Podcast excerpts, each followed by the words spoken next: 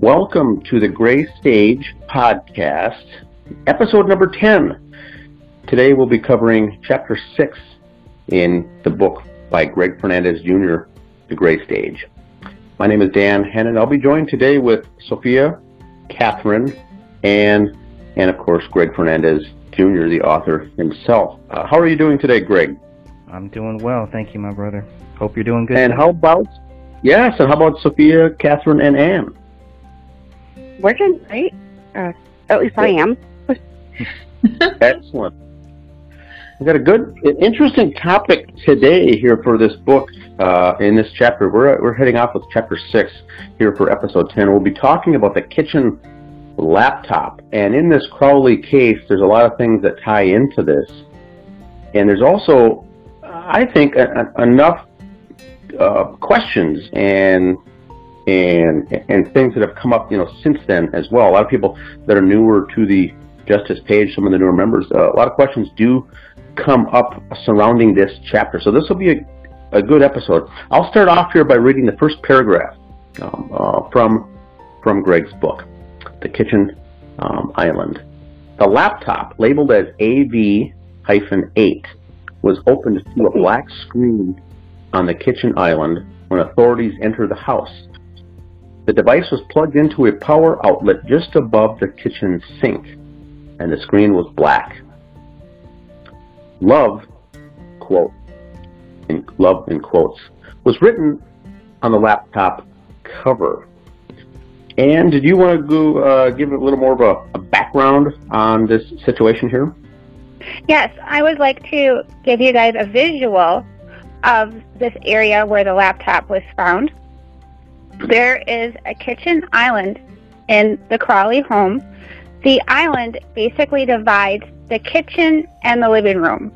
The front part of the island is made of drywall and it's green. The top part is a granite type surface. That is where the laptop is sitting open. Behind um, the laptop, towards the back of the island facing the kitchen, you will see a sink, a cabinet, and in the corner is a dishwasher. There were um, some Christmas items and other things on top of the island.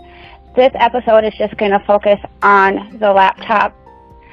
So we just wanted to give you an idea of what you guys will be seeing and hearing about. Perfect.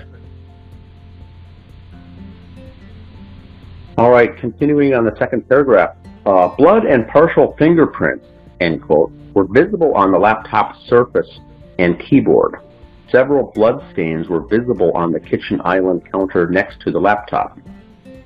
When the laptop was swabbed for DNA purposes, the black screen awoke to reveal a text message reading, quote, I have loved you all with all of my heart, end quote.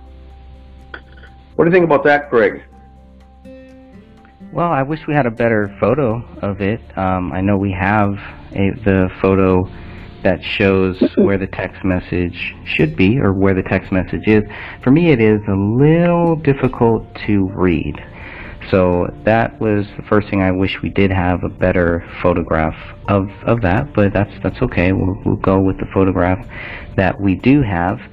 And um, this was one of the notes that was used to um, suggest that David Crowley was guilty because he, he had written two notes in this house. And then the obvious question is, how do they know that David actually wrote this? And um, is this a suicide note? Yes, and this is this is on the laptop. So once again, this is typed and this was just brought up. In my assumption, this was like a uh, a notepad or a WordPad or a word processing type of a, a program that was opened up and someone just keyed it in. We don't have the name of who keyed it in or who, who actually did the typing, except someone just wrote it, I have loved you all with all of my heart, and just left it up. And I don't think that when the investigation took place with this hard drive, and and this all went to the Dakota County Electronic Crimes Unit. And uh, you know, I, I, don't know if we got a date created or a timestamp as to when this file was created. And I don't believe the file was saved. I think it was just opened and left there uh, in what commonly we would see in today's world be an untitled or a, a Microsoft Word or untitled document. Uh, but it still should have a created date and a created time. That would be interesting to know when this was when this file was opened and created. We know it was never saved, so we can't really uh, essentially get back to when whoever did it did it to get back to a time frame once again. But yes, it's it's done and staged to make it look like uh, David had committed these heinous acts, had blood on his hands, and then opened up the laptop and started typing it. Now, the other thing we need to keep in mind is that the laptop was not shut off. It was kept open, and it was in a blank screen. Uh, I would call it either in hibernate mode or in a screensaver mode or in power saving energy mode. But all they did was, uh, you know, when your uh, laptop is, is off, uh, for, for a period of time. Even though it's still plugged in, you can touch the touchpad or the enter key or the space bar or some other key and it'll wake it back up. It'll wake up that um, laptop. And I think that's what happened here. They were swapping the keys and activated and woke up that machine again. And um, and that's when this this arose. I mean, this this type this thing was typed up there, meant for the first person to see it to know exactly you know, what happened here, I think is what the intent was. Does that make sense? Yeah, definitely. I, I, I also thought that it was weird that, uh, maybe not weird, but it was very interesting, let's put it like that, that the, uh, where love is typed up, and I was able to find three places, or where love is actually mentioned. Love is, is on the, this, uh, on the laptop. It's also on the Amazon, whatever this is, Kindle, Amazon Fire, it's written on the back of that too. And then in the office bedroom, in dust, uh, love is actually written on top of the computer there too. So that, that's at least three electronic devices. Love is not written on the um, on the Surface Pro that is found in the living room that belong to Komel. And there's something I would like to add here too that I noticed, uh, like right here. I took this photo, and then when um, you enlarge it, if you try to, you know, um, look at the letters that spell out "I have loved you with all of my heart," there is no blood on the majority of those keys. So that means I mean, you have some blood like on the A and a little bit on the O and a little on the D, but look at the W is clean, the I is clean, the U is clean. Um, those should not be clean if this is supposedly typed by somebody with bloody fingers. Um, being a typist, you know, even if you're one fingering it, if you're typing with your two hands or if you're using one finger, there should be blood on every single one of those keys that spell that out but the majority of those keys are clean. That to me tells me what my assumption then is that the person who put that message on that laptop had gloves on. And that to me rules out David because why would he put gloves on to type a message just before he, he supposedly shoots himself? Doesn't make sense. And, and Catherine, this that's a good point because you would see by looking at this phrase that he wrote I think the top two most commonly used letters were A and L in this phrase. Yes. A and L. And so you would think that there would be multiple uh, blood marks on those two keys on the laptop. And what you're saying is that we don't see blood on the letters used here at all in that phrase. But what we do see is what appears to be a haphazard um, smattering of some blood on the laptop with David uh, with with David's uh, with his fingerprints. It still looks staged because it just was there on random parts of the laptop, the blood, but not in the points that would be the last used keys that the person typed. And that's the point you're getting at, which is the most important point of this, which detectives did not seem to put together that that scenario. Correct? Correct, absolutely correct. And that should have been something that they should have first looked at. When you're looking at something that's typed on a computer screen, you're going to look down below and look at those keys because they. Um, I thought for sure they had mentioned the blood on the A key, and that just could be my imagination. But you look at a thing, and then you look down, and you're like, okay, is this matching up with what what I'm seeing? And there is no match whatsoever. So right there I mean, there's so many instances where this should have been a huge light bulb going off to these officers. And um, again, they either just completely ignored it, didn't think about it, or said, you know what, we have a scenario, we're just going to run with it. Correct. Looks like blood on the delete key as well. That's pretty interesting. Yeah, that is interesting. I didn't look at that, but I was looking at the I and then spelling out the I H A V E D, you know, while U W I T H. And when you look at all those, I mean, the W is used a lot too, and it's it's clean. The Y O U is clean, or the O might have a little bit. And I'm just like, this this keyboard does not match with the with the so-called, you know, last note written that that eye should probably be one of the most bloodiest if if it's the first one, right? Exactly. Yeah. Yeah, because if one hand is bloody, the other hand is going to be bloody. But even if they try to say, well, maybe just the left hand was bloody, well, then why isn't the W and the oh, the the keys that are used with the left hand? Why aren't those bloody? And exactly the the I, especially since that was used first, and the Shift key it would have been Shift I because wasn't were these all capitals or you would think they I think at least the I was capitalized. Um, yes, just the I. Yeah, and so the Shift key looks clean to me. Very good, very good point because these would be the letters most used in this phrase, and this was really, from what we can tell on the laptop, the only things that were typed. Um, one can assume that the very last thing as far as the official narrative is David went to his musical playlist called Ascent and clicked play on that. But there was no other typing done on this laptop um, immediately after the uh, the crimes were committed, except for this one situation. Should I go on to the next paragraph? I think that I find that very interesting. I've got some comments on that, Greg. Sure. He says, quote, I was not certain if this note was saved or otherwise date or time stamped, end quote.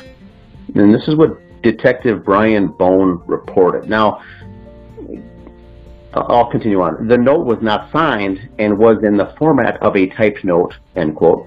Authorities assumed the message was written by David Crowley, but that assumption remains unproven. So back to this beginning part, uh, we're looking at a date or time stamp on a file. Uh, Brian Bowen is just the detective here, and maybe this is true that he did not know the date time stamp on this, but once again, the Dakota County Electronic Crimes Unit, this is all they do. This is what they do. There would be a file open.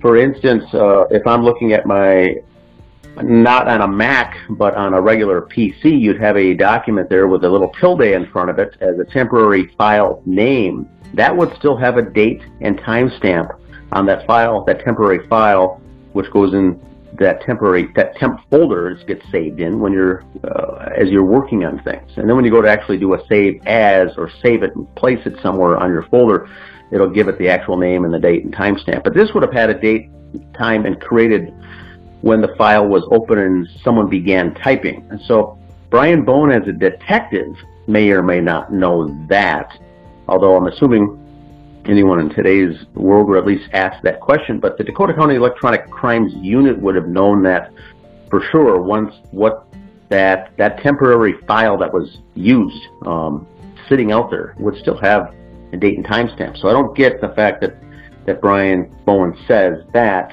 and he does go on to say that it was not signed, but it was in the format of a typed note. Okay, that's that's obvious enough and the assumption was that it was written by David Crowley. Of course, anyone looking at the scene, the way it was staged, is going to think that David did all these things, but these are all just circumstantial uh, circumstantial things that, that don't mean anything yet. So we really don't get any any real good meat from the detectives on this. We just get a, a ver- several sentences of various assumptions, which doesn't do any of us any good. What, what do you think, uh, uh, Sophia or Anne, when you look at that uh, paragraph? You know, I think there's a possibility also that this so-called note typed on the computer has was typed before the murders, and it has nothing to do with, with this Crowley family being murdered. Because you see, um, like Greg said, the word love typed several times in the house. There's a bowl on the counter with those rocks with terms of endearment written on the rocks. There's that note on the fridge, which was, you know, a loving note between a husband and wife. This letter on the laptop could have been just written as something special between the both of them that has nothing to do with suicide note or anything that happened after. And I have to agree Correct. with that. I mean, it, it could have been written at any time. It's just that it's there on the screen. It, it's very possible that it could have been just part of the staging. You know, it's like, oh, here, it's it's right here. We'll just use it as a possible suicide note. Just like other things that were around the house that were assumed were suicide notes and stuff. The other thing I think with all suicide notes, whether they're written or typed, is is the signature. You'd have to have that signature, something to say this is what I want, this is my my wishes, or this is what's going on in my head, uh, and then you sign your name. So this stuck out to me when I saw this alleged suicide uh, note with no signature once again. And of course, when you get into staged crimes and situations like this, most of the time those are typed up. Those are typed to uh, to make it look like someone else was doing it. An actual suicide note, maybe multiple pages long, handwritten, or or however, to to clear the air after the case is done to let uh, let the ones still living know what was going on in their and what they were dealing with. So this doesn't have this. It's got another. It has that feel of, of staging once again. But you're right. It could have been something that he wrote back in October or November. Uh, it could have been something that, that he had up uh, written back in April. But if we would have had a timestamp that showed January 10th or something to that effect, it would have clearly led us into a much narrower time frame. And that's what we don't have here. That's what we don't get. And that's the thing that's important with this, I think. That would have been the first thing that the Dakota County Electronic Crimes Unit would have been focused in on, uh, the time stamp, date and time stamp. So they, they finished up their investigation and gave the laptop back to the father. Uh, so it's too late now to go back and even look at something like that, uh, unless Dan Crowley Sr. would know where to look on that path directory uh, to see where that file would be sitting if it was still there um, to this day. And hopefully things like that were done, but as we can assume with everything else in this case, uh, we can't assume anything. Um, Greg, should I go on to the next paragraph? Yeah, let's do it. Three areas of Bloody Ridge detail were identified on the laptop and labeled as A, B, and C. Of the three areas, only area 1 was sufficient for latent print analysis. Item 54 is a CD of 25 NEF images of latent prints found on the laptop.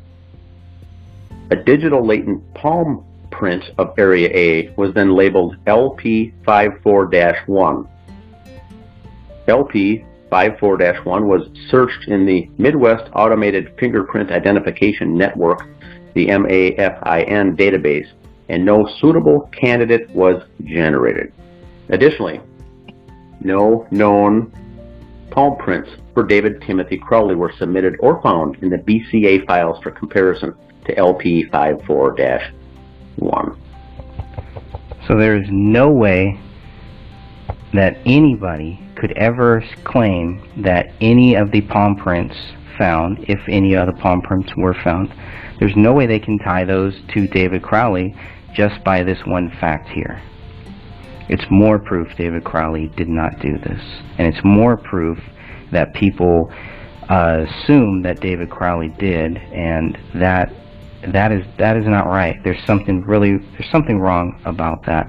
There's no reason to because if you're really looking for who did this, then there's and you you know you don't have any palm prints tied to David. Um, you you can never say that these prints are from David. But of course, we have the Gray State Goons who are running around telling people David wrote this. There's no proof that David wrote anything on this uh, laptop, and there's no proof that any of the palm prints found at this scene match David, just by this one fact here. Now, the question that I have, uh, Greg, and this may be more of a question directed to toward Catherine, is what I find in this paragraph is, is very the, the words are very are crafted very interesting in this paragraph, meaning the they couldn't find the search of the Minnesota Automated Fingerprint, the May the MAFIN database.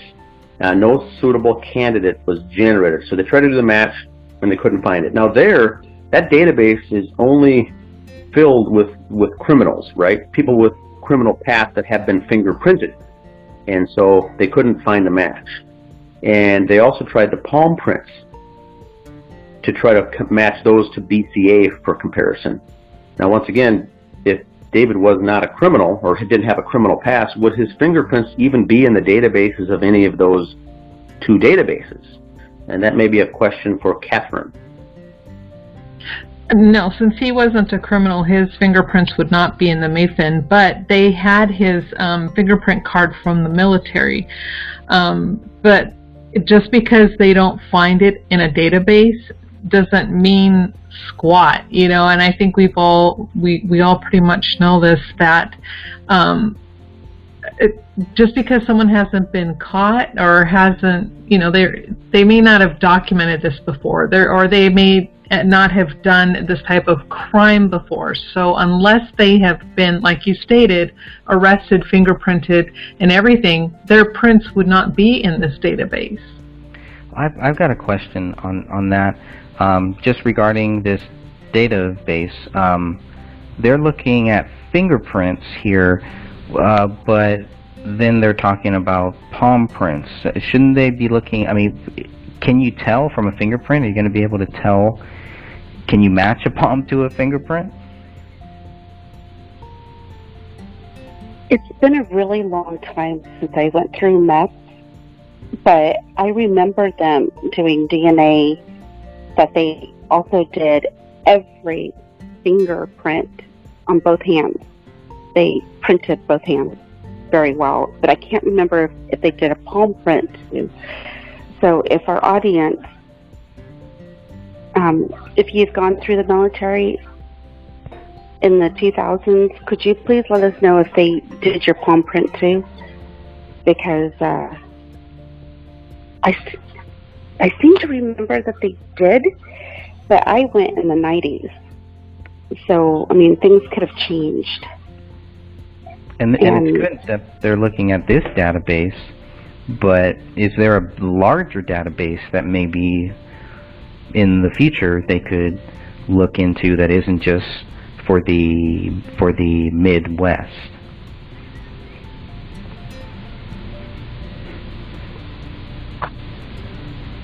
And we could also go the, the route of knowing David David Crowley's background. He was not a criminal, or not not that we know of that he didn't commit any crime. So I would guess his date his prints would not be in the MAFIN. his prints and palm prints would not be in the BCA, but we know that being in the military, he would have both his fingerprints and I and opinion, this is my opinion, his palm prints would be with the military, so they already have those things.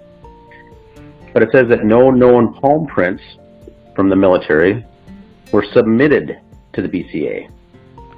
Does the fact um, that they were looking in this database, does that show that they at least were looking for possible suspects for somebody other than than David, where because they could have pulled up his criminal record and found pretty quickly that it wasn't him. Does this show that maybe they were looking quietly for other suspects? Well, if you look at if you look at the work, it says no suitable candidate was generated. So, Yeah. were they looking for other candidates? Does the MAFIN database have palm prints, or would it just? Um, well, when you look at it online, and that's it states here, and I'm reading from um, the Bureau of Criminal Apprehension um, website right now, and it states the arrest records of ten print uh, of ten print fingerprint cards, and they may also include palm print cards. So they do have some palm prints on record. Um, but I think the fact that they were looking in this database, I just think that's standard operating procedure. Um, so they just kind of say, "Oh yeah, we ran it. We didn't find anything." You know, is, is my take on it. Could Yeah, be wrong. And that's good. That that shows that they're they are doing, you know, like we've talked about previously. There are some there are things in here that they are doing that are standard, which is good. That's what they should be doing, and that also shows that they do all of these standard things and still cannot find anything tying this crime scene to David, other than him being there.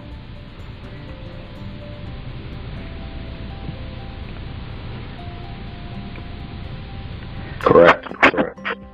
Yeah, I think these were procedures that were followed, and, and no answers um, came back, which means that they were doing their job for the most part uh, on, a, on a peripheral level.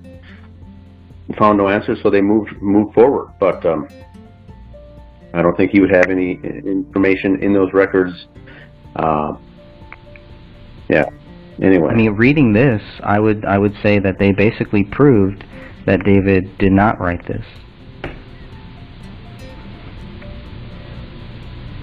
That's the way I read it.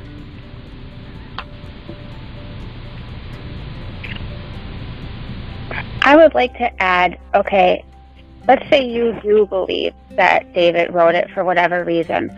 Okay, so first of all, police have determined no motive of why these deaths occurred, but we've heard various theories on what could have led David to murder his family and himself. And this note, if it is a suicide note, doesn't support any of those theories. This note doesn't show hatred towards Komel's past or her being a Muslim. This note doesn't show obsession with Gray State or weird conspiracy theories. Th- This note doesn't show PTSD. This note doesn't support anything that David has been alleged of doing. It doesn't support any of the proposed theories that of why David would do this. And I think that in itself says this is definitely not a suicide note. And if David didn't write this, then it probably was staged.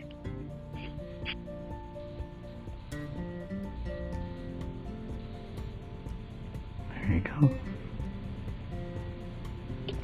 This just sounds like something that Komel has written before. Didn't she write something on the back of a photograph and Yes, I to her sister? love- yeah, I, I will always love you and mom, something like like like that. The way this note is written, I'm glad you brought that up because it just reminded me of um, who when it says I have loved you all with all of my heart. Who is this message for? Whether it was written by David or whether it was written by you know by killers, who would this be for? Who is this message targeted to? This is the first thing that comes up when the cops or the BCA swab the laptop. This was meant for them to see first. It's obviously not meant for them. It's not meant to say that David has loved them. Who is it it? is Who is very it meant for? nondescript. Yeah. And I had not thought about that until you mentioned it. It is extremely nondescript and vague. Similar to the uh, to the note that's written in the office bedroom. Who is it for? Who is it really for? Is it code word? Is it warnings? What is the real purpose of that writing?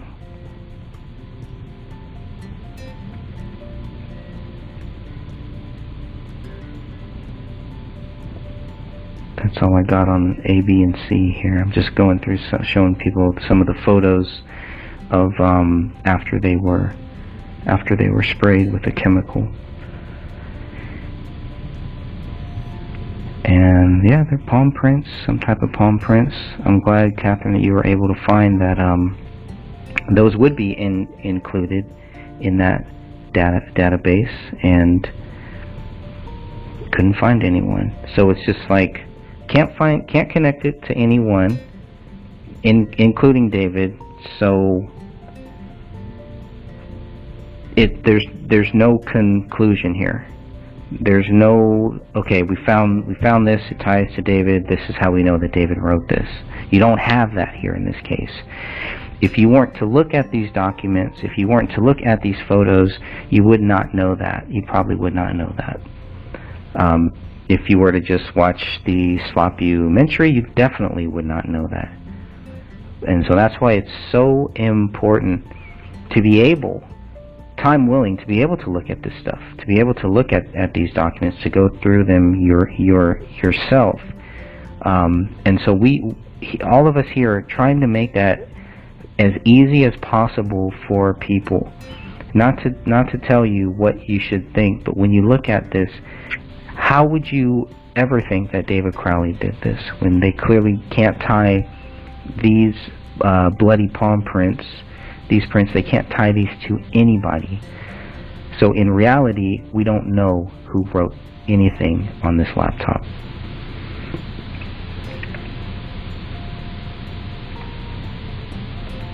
Yeah, I think too. Has any uh, anything um, else on that? Go ahead. And this this is Dan. I think too the what we're looking for, what we're seeing here is the everything is very vague. Everything is very general.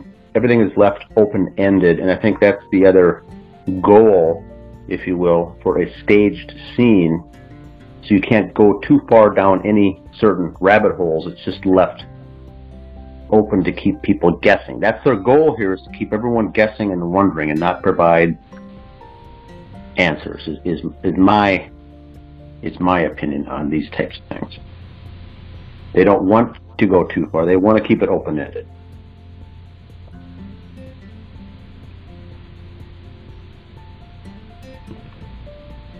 All right. There's nothing else. continue on, on, with the next. Yeah. Um, I can continue on. At the bottom of page 51, it says, "Item 23 is a blood is blood swabbed on the surface of the laptop.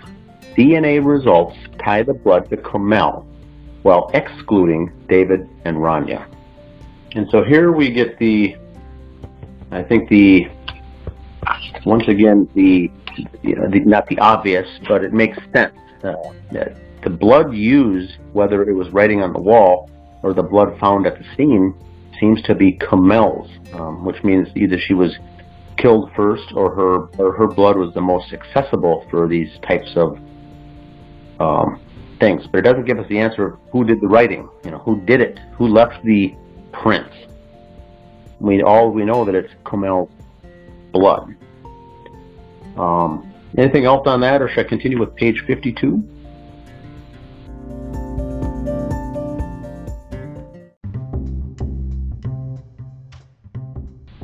I'd say go ahead. Okay, according to Joe Cooksley, quote, the item 23 bloodstain was in close proximity to apparent bloody ridge detail. A chemical was used to enhance the ridge detail. The ridge detail was documented with photographs prior to and after the application of the enhancement chemical. Unquote.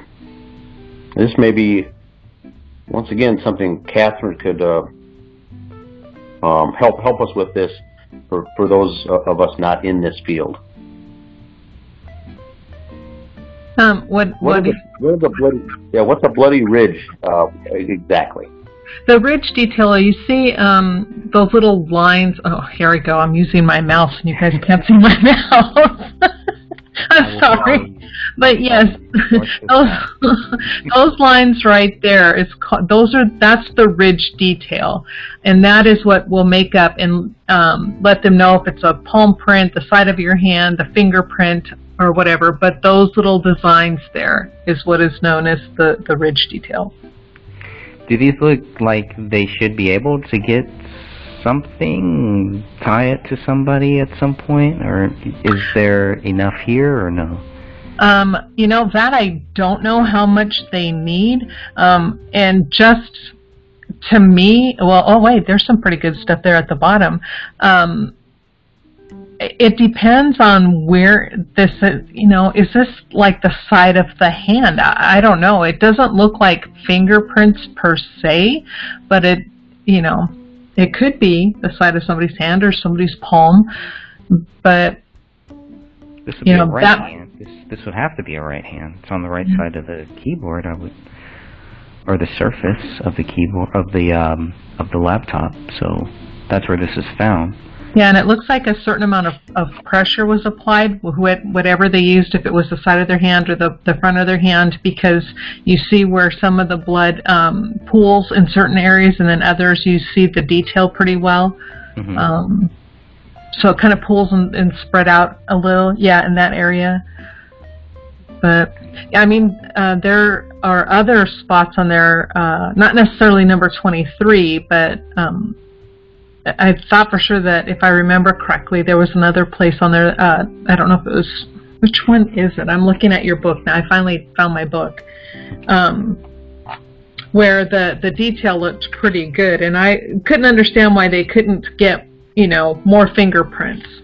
There is plenty throughout the house, and not just on the laptop, but other areas where the ridge detail should have been more than sufficient for them to tell you who it was. Yeah.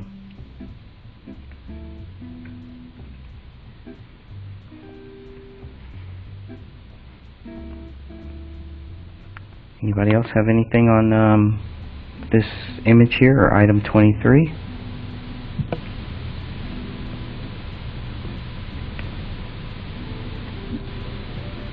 I can continue on. Um, blood found on the A, capital A key of the laptop was swabbed and labeled as item 24. Though collected and itemized, the blood on the A key was not submitted for DNA testing. I'll leave that there. What? How common is that, or uncommon, to not to collect it but then, then not submit it? Well, they'll collect a whole bunch of samples throughout a crime scene, and then they um, uh, will choose.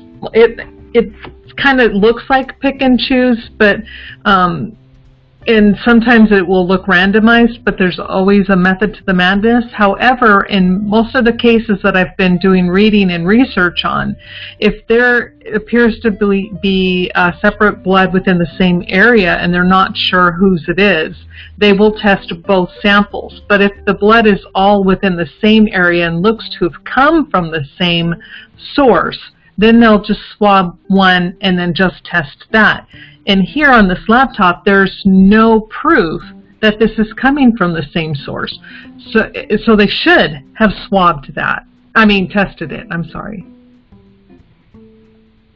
Yeah, looking at this um, image that I have up here, um, are there any is is there any evidence that we see in any of these photos um, to tell what type of blood? Is this a is this a um, a hand that was just bloody? Is this a hand that might have been bloody for hours, for longer? The reason I ask is on the command key, um, on the kind of on the lower left side here, where the command key almost looks like there's a drop there. It doesn't really look like somebody touched the command key. Looks kind of small, but it looks like maybe a blood dropping, dropling. So I was just curious about that. If there's any way to, to tell uh, from the blood that we see on this uh, laptop, is there any way to tell how um, how old the blood on the hands might be? Um, yes, you can tell um, uh, if blood is sitting on someone's hands for a while before they touch. It will either flake off or as the blood starts to coagulate, um, because obviously there would have been a lot of blood on their hand, it would have left a different type of impression.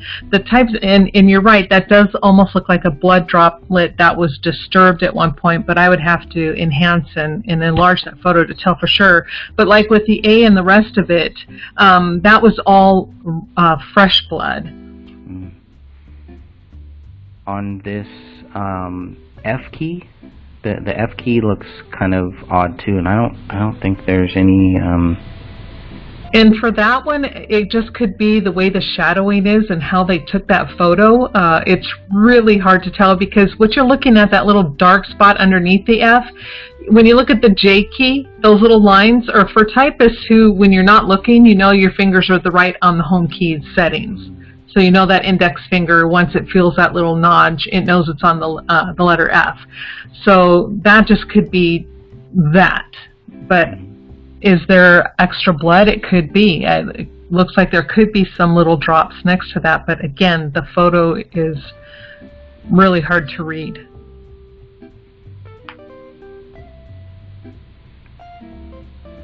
That's all I had for 24. Should I continue on with 25 Greg? Sure. All right, item 25 is blood swabbed on the kitchen island countertop next to the laptop. This item was not tested. Neither was the blood stain on the tissue box. Item 26. 25 of all of the things here. Sorry, go ahead, Dan. Yeah, no, no, that was it. Uh, so 25 is next to the laptop, was not tested. And then the, there was a small uh, a square size tissue box item 26. Yeah. Also wasn't tested. I think of all of the blood in the house, 25 looks the most. I can't think of a better word, but strained or like it's just. It doesn't look like prints. It's almost just like um, like lines. I don't know. I don't even know. I mean, everyone who can see this for the podcast, people listening to the podcast, you need to go and see these these photos. But when you look at item 25, what am I seeing here? This is uh, of all of the images here. This this blood. It just looks. I can't even describe it, but any other way than just strained or lines. It's thin lines, I guess. I don't this know. This is what they call, to me, that looks like transfer. Um, and there's part of these types of lines as well on the touchpad. Um, but yes, this looks like something was bloody and then touched that surface. So it transferred the blood from whatever it was on onto that surface. Would be my guess. I have to agree with that. Like a sleeve or something. Oh, I see. Okay. But they just that... placed down maybe a sleeve or a rag or something like that. Oh, yeah. Okay. Well, that would make sense. I think it's interesting also. It's, it looks like there was like a strand of hair by that those bloody lines, and it looks like there is like a bulb or something at the end of the hair. I mean, would there be? Could they collect DNA off of that? Yes, you can get DNA from the the end of a of a piece of hair. And where where did you see that hair on the laptop here? Next okay, so if you look at the laptop, mm-hmm. It looks like there's a streak of hair. See, they have that. I think it was gold. It was the last picture you showed, number 25. See how that is the streak, and above it, it looks like a line or something. Yeah, is that a mm-hmm. hair? It might be here. There are a few hairs on here. I've seen on the other side. I don't know if those are scratches or, or hairs, but there's some type of line.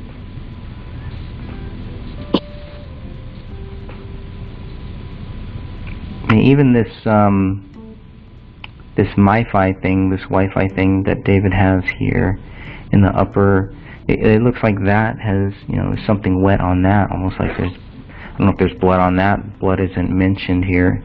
A little bit below it looks like the um, the USB port that you would put in for a mouse for a wireless mouse, and he just didn't have there were there weren't enough ports for everything, so one was taken out. Um, so I, I don't think that this MacBook Pro, I don't think that this is where this MacBook Pro was used.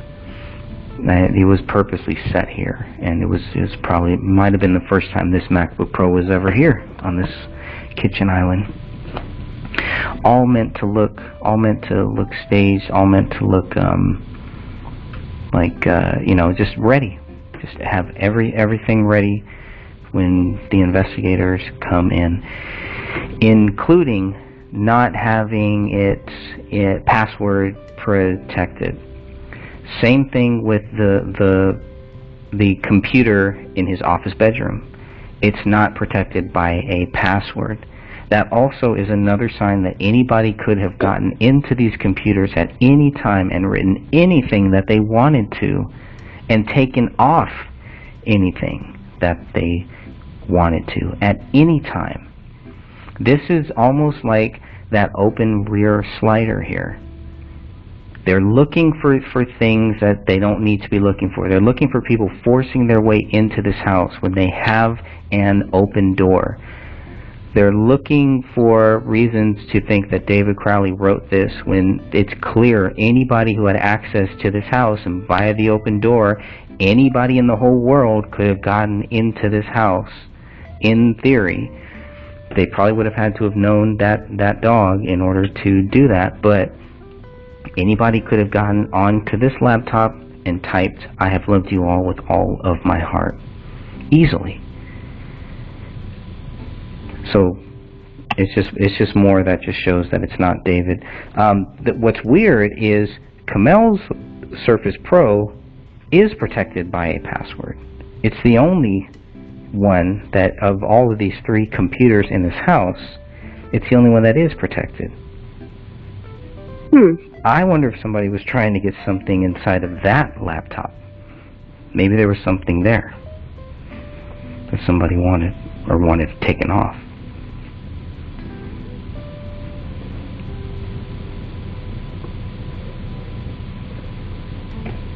So that was the only electronics that had a password on it? Of these three, of these three, yeah. How interesting.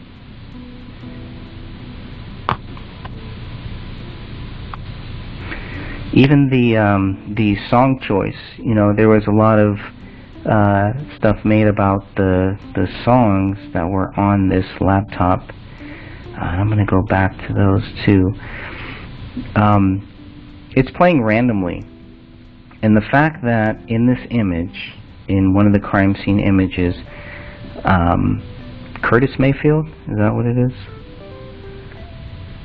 Um, I sure hope that people don't look at my phone list after I die. well, the whole thing is they were making a big deal about this song, and it's like that is just the the song that was playing while these photos were being taken. But there's several songs that were being played while the photos were being taken.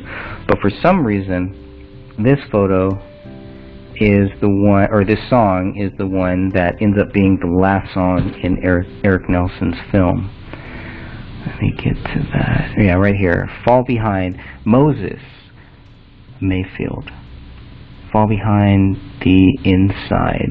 So, um, you know, there was a big deal made about that, but in these other photos here, there's a different song playing. You just can't see it that well. It's pretty interesting that the one that we can see super duper well is the one that just happens to be the song that's played at the end of the sloppumentary. Uh, some of the other songs, there's the Spider-Man 3 song, two Spider-Man 3 songs, maybe even more. It looks like 14 songs in, in, in total for the Spider-Man 3 soundtrack. And uh, there's at least two of Komel's quote-unquote friends in the police reports that said that um, David, that Kamel said that they were going to move to Cali California. David was going to work on the new Spider-Man movie, which probably would have been. I don't know if that would have been Spider-Man 3, if that would have been the new, the ones that were made after this. But Uh, probably the ones after that with uh, Garfield. I forget his first name, but Andrew Garfield, I think was his name. But um, so this, you know, this this song list and all of, of these songs um, have been another interesting thing. The fact that this is a 53 songs, a four-hour playlist. Be nice to know when the playlist was actually made too and why this this was playing here too. It just seems everything that's on this laptop and they take shots. We have I think three screenshots that I just have here and it's you know it's all different stuff in the background. Lots of different playlists, lots of different things going on here. It's got the podcast, Rania's favorite, so Ronya had access to this too. This is um, playing through a Bluetooth speaker that died uh, Bluetooth, you know, speakers don't last that long, so maybe the bodies were not meant to be um, discovered three weeks later, or two weeks later, or even one week later. You know, maybe they were meant to be found soon, soon after these killings happened. That's all speculation, but just with with that laptop, yeah, I, some interesting stuff. Go ahead. I just find it curious that the Bluetooth speaker is so far away from being plugged in. I mean, where we look at the kitchen, that plug, I'm assuming the the where the plug cover is broken near the sink, and mm-hmm. we see that big power plug. I'm assuming that's where the Bluetooth uh, speaker was being charged or whatever. But wouldn't would it matter where it was placed? could it have just sat up there on the island and they could have heard everything just the same as if it was in near the living room or it's like why did they need to move it and have it unplugged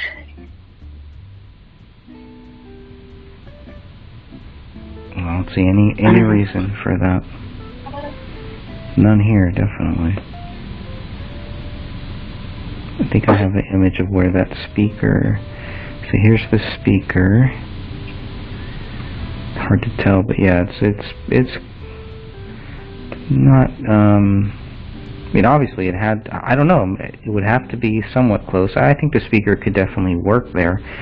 Um, it's just it's just weird that it was there. I pull up an image to kind of show where the laptop was, and then the speaker is somewhere around this area, but it's pretty interesting. Oh, this might be one where you can have, this one actually shows both of them. Looking at it from, if you're entering the front door here, you got the laptop over here. This blue mug is actually, it does say cop on it, so it's some type of law enforcement. Uh, the laptop does have a sticker over it too and I think I don't know if all of them in the house do I think they all might too but you can see the distance from the laptop to where that Bluetooth speaker is yeah it's really not that far so I don't think it would really and I mean, in in this image, you can also see where these where those uh, bloody prints are here and that's where you would expect the laptop to be. That's where I would expect it, but it's but it's not. So um, when the writing was whatever was typed into this laptop, whatever was done with this laptop, nobody had bloody feet. There's no bloody feet there. Same thing with hmm. when words are, are being typed onto the laptop. Some keys have blood and other keys don't that, and they all should. I mean, really, they all they all should. So there's some serious problems here. And these, again, this is just looking at the laptop, just looking at what proves that David Crowley wrote anything on this laptop, and we're just we're just not seeing it. Now, I, I remember um, I got a few notes here. Um, The type message and the written note in the office bedroom were both used to trick people into thinking these were suicide notes. That was a big thing. Uh, that was hinted in the early police re reports. That was hinted, uh, not the early police reports, in the early narrative, in the early media reports. Even when I talked to Komel's sister, and uh, she also said that those were suicide notes. And it shows how easily somebody can be tricked into thinking that they are when they're not. Neither of those two notes that are written are suicide notes. Not proven suicide notes. I guess if you want to believe they're suicide notes, you, you can, but why? Why? Why would you think that? Without any proof of who wrote it, of who of who did it, why? I thought we were trying to find the truth here, not to play our guessing game.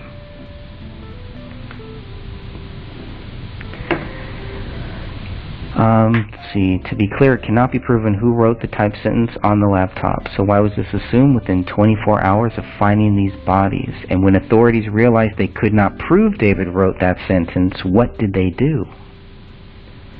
After they realized, months later, after they realized that it could not be proven that David Crowley wrote anything on the laptop, how did they respond? They just ruled the case exceptionally clear. That doesn't seem right. That doesn't seem fair. No.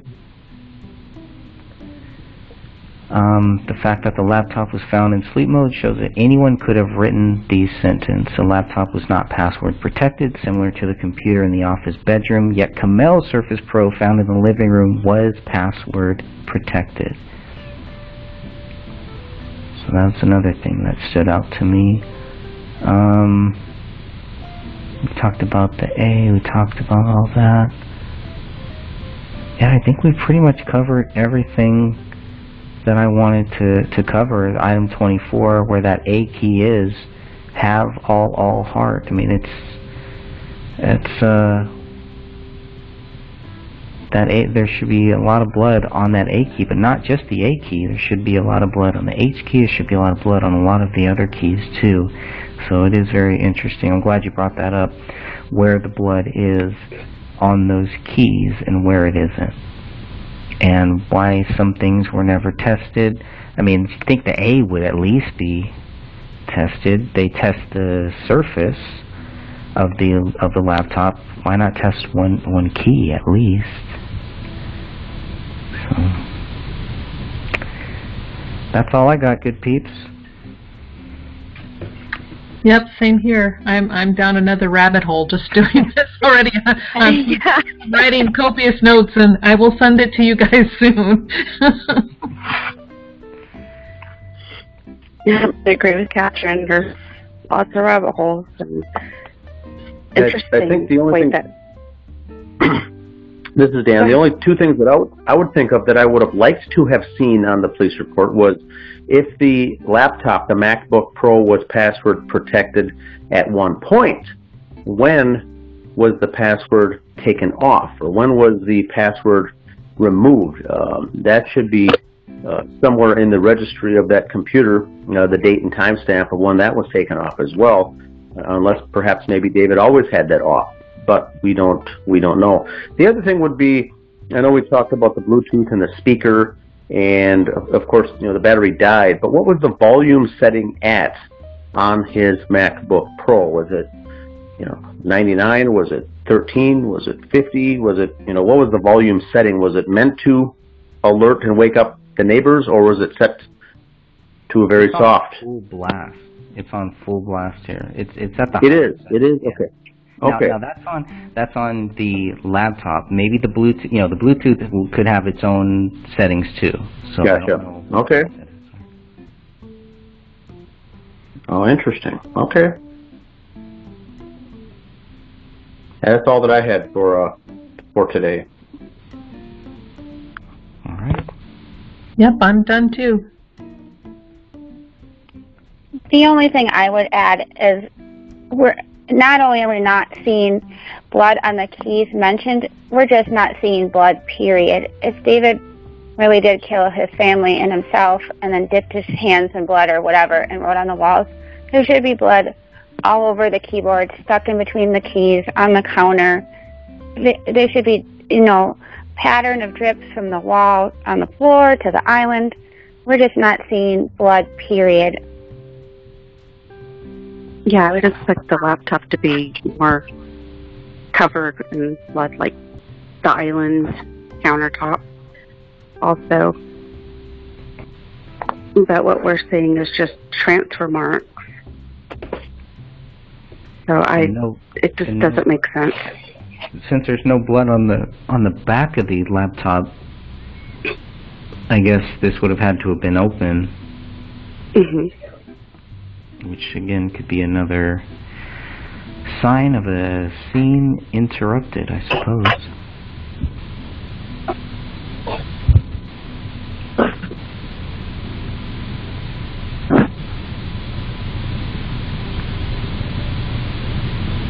All right. Well, if there's nothing else, then I guess uh, we'll go ahead and shut this one down. Um, thank you all again for joining us here for episode number 10, the kitchen laptop. Episode number 11 will be released uh, December 1st, and of course we'll go, we'll, continue on with chapter 6. Um, in the kitchen, we'll be starting at page 52 in the physical book. And there is a lot of interesting stuff to go there. We're going to talk about the newspaper found in the kitchen. So um, that will be a good one to wrap your head around because um, there's a few things there to me that do not make sense. But we'll go through everything in, in the kitchen and um, we will continue to see that there is nothing that proves David Crowley guilty. So there's your spoiler for next for next month. God bless you all. And I'll go ahead and shut this down. Dan, any final words here? You took us in. Why don't you take us out? No, I don't think there's nothing else. Uh, it, it's certainly interesting uh, chapter, as is your entire book. This is, and I like the re- the reason I like the book, Greg, is that it's fact based, it's evidence based. There's no opinions um, in there. It's just laying out the facts, and it really exposes the things that were either not done correctly or not done at all, um, or somewhere in between. It just it's it's it's done in a very good way. Thank you for that, brother. And I will shut this one down right now.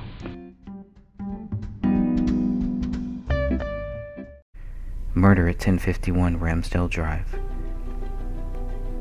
What happened to David Crowley, his wife, and his daughter? If this was truly a double murder suicide, why did investigators fail to prove David Crowley guilty? Where is the evidence David Crowley killed his wife and daughter? Where is the evidence David Crowley killed himself? Within 24 hours of finding the bodies of David Komel and Rania Crowley, the Apple Valley Police Department were treating the incident as a double murder suicide. Authorities cannot prove David wrote Allahu Akbar in his wife's blood on the living room wall. Authorities cannot prove David wrote I have loved you all with all of my heart on a laptop in the kitchen. Authorities cannot prove David wrote Open the Rise most recent version Submit to Allah Now on a notepad in his office bedroom. Authorities cannot prove the dog trapped inside the house ate David's right hand, both of Komel's hands, and their daughter's right arm, since dog feces tests were never done. Authorities did not know about a bullet that rolled out of a living room carpet until they were notified by the cleaning company, two days after the bodies were found. That bullet would later be tied to Rania Crowley. Authorities did not see the bullet hole in the living room ceiling or the bullet in the attic above until they questioned David's friend a month after the bodies were found. Authorities did not find a motive to support their accusations against David Crowley. Authorities did not find David's blood on any of the bullets at the crime scene. Authorities do not know when David Komel and Rania Crowley died. What we know for sure is that David Crowley has not been proven guilty.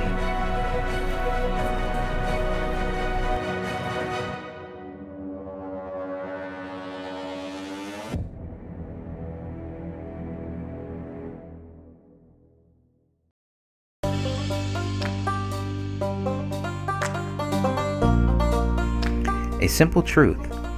It really is this simple.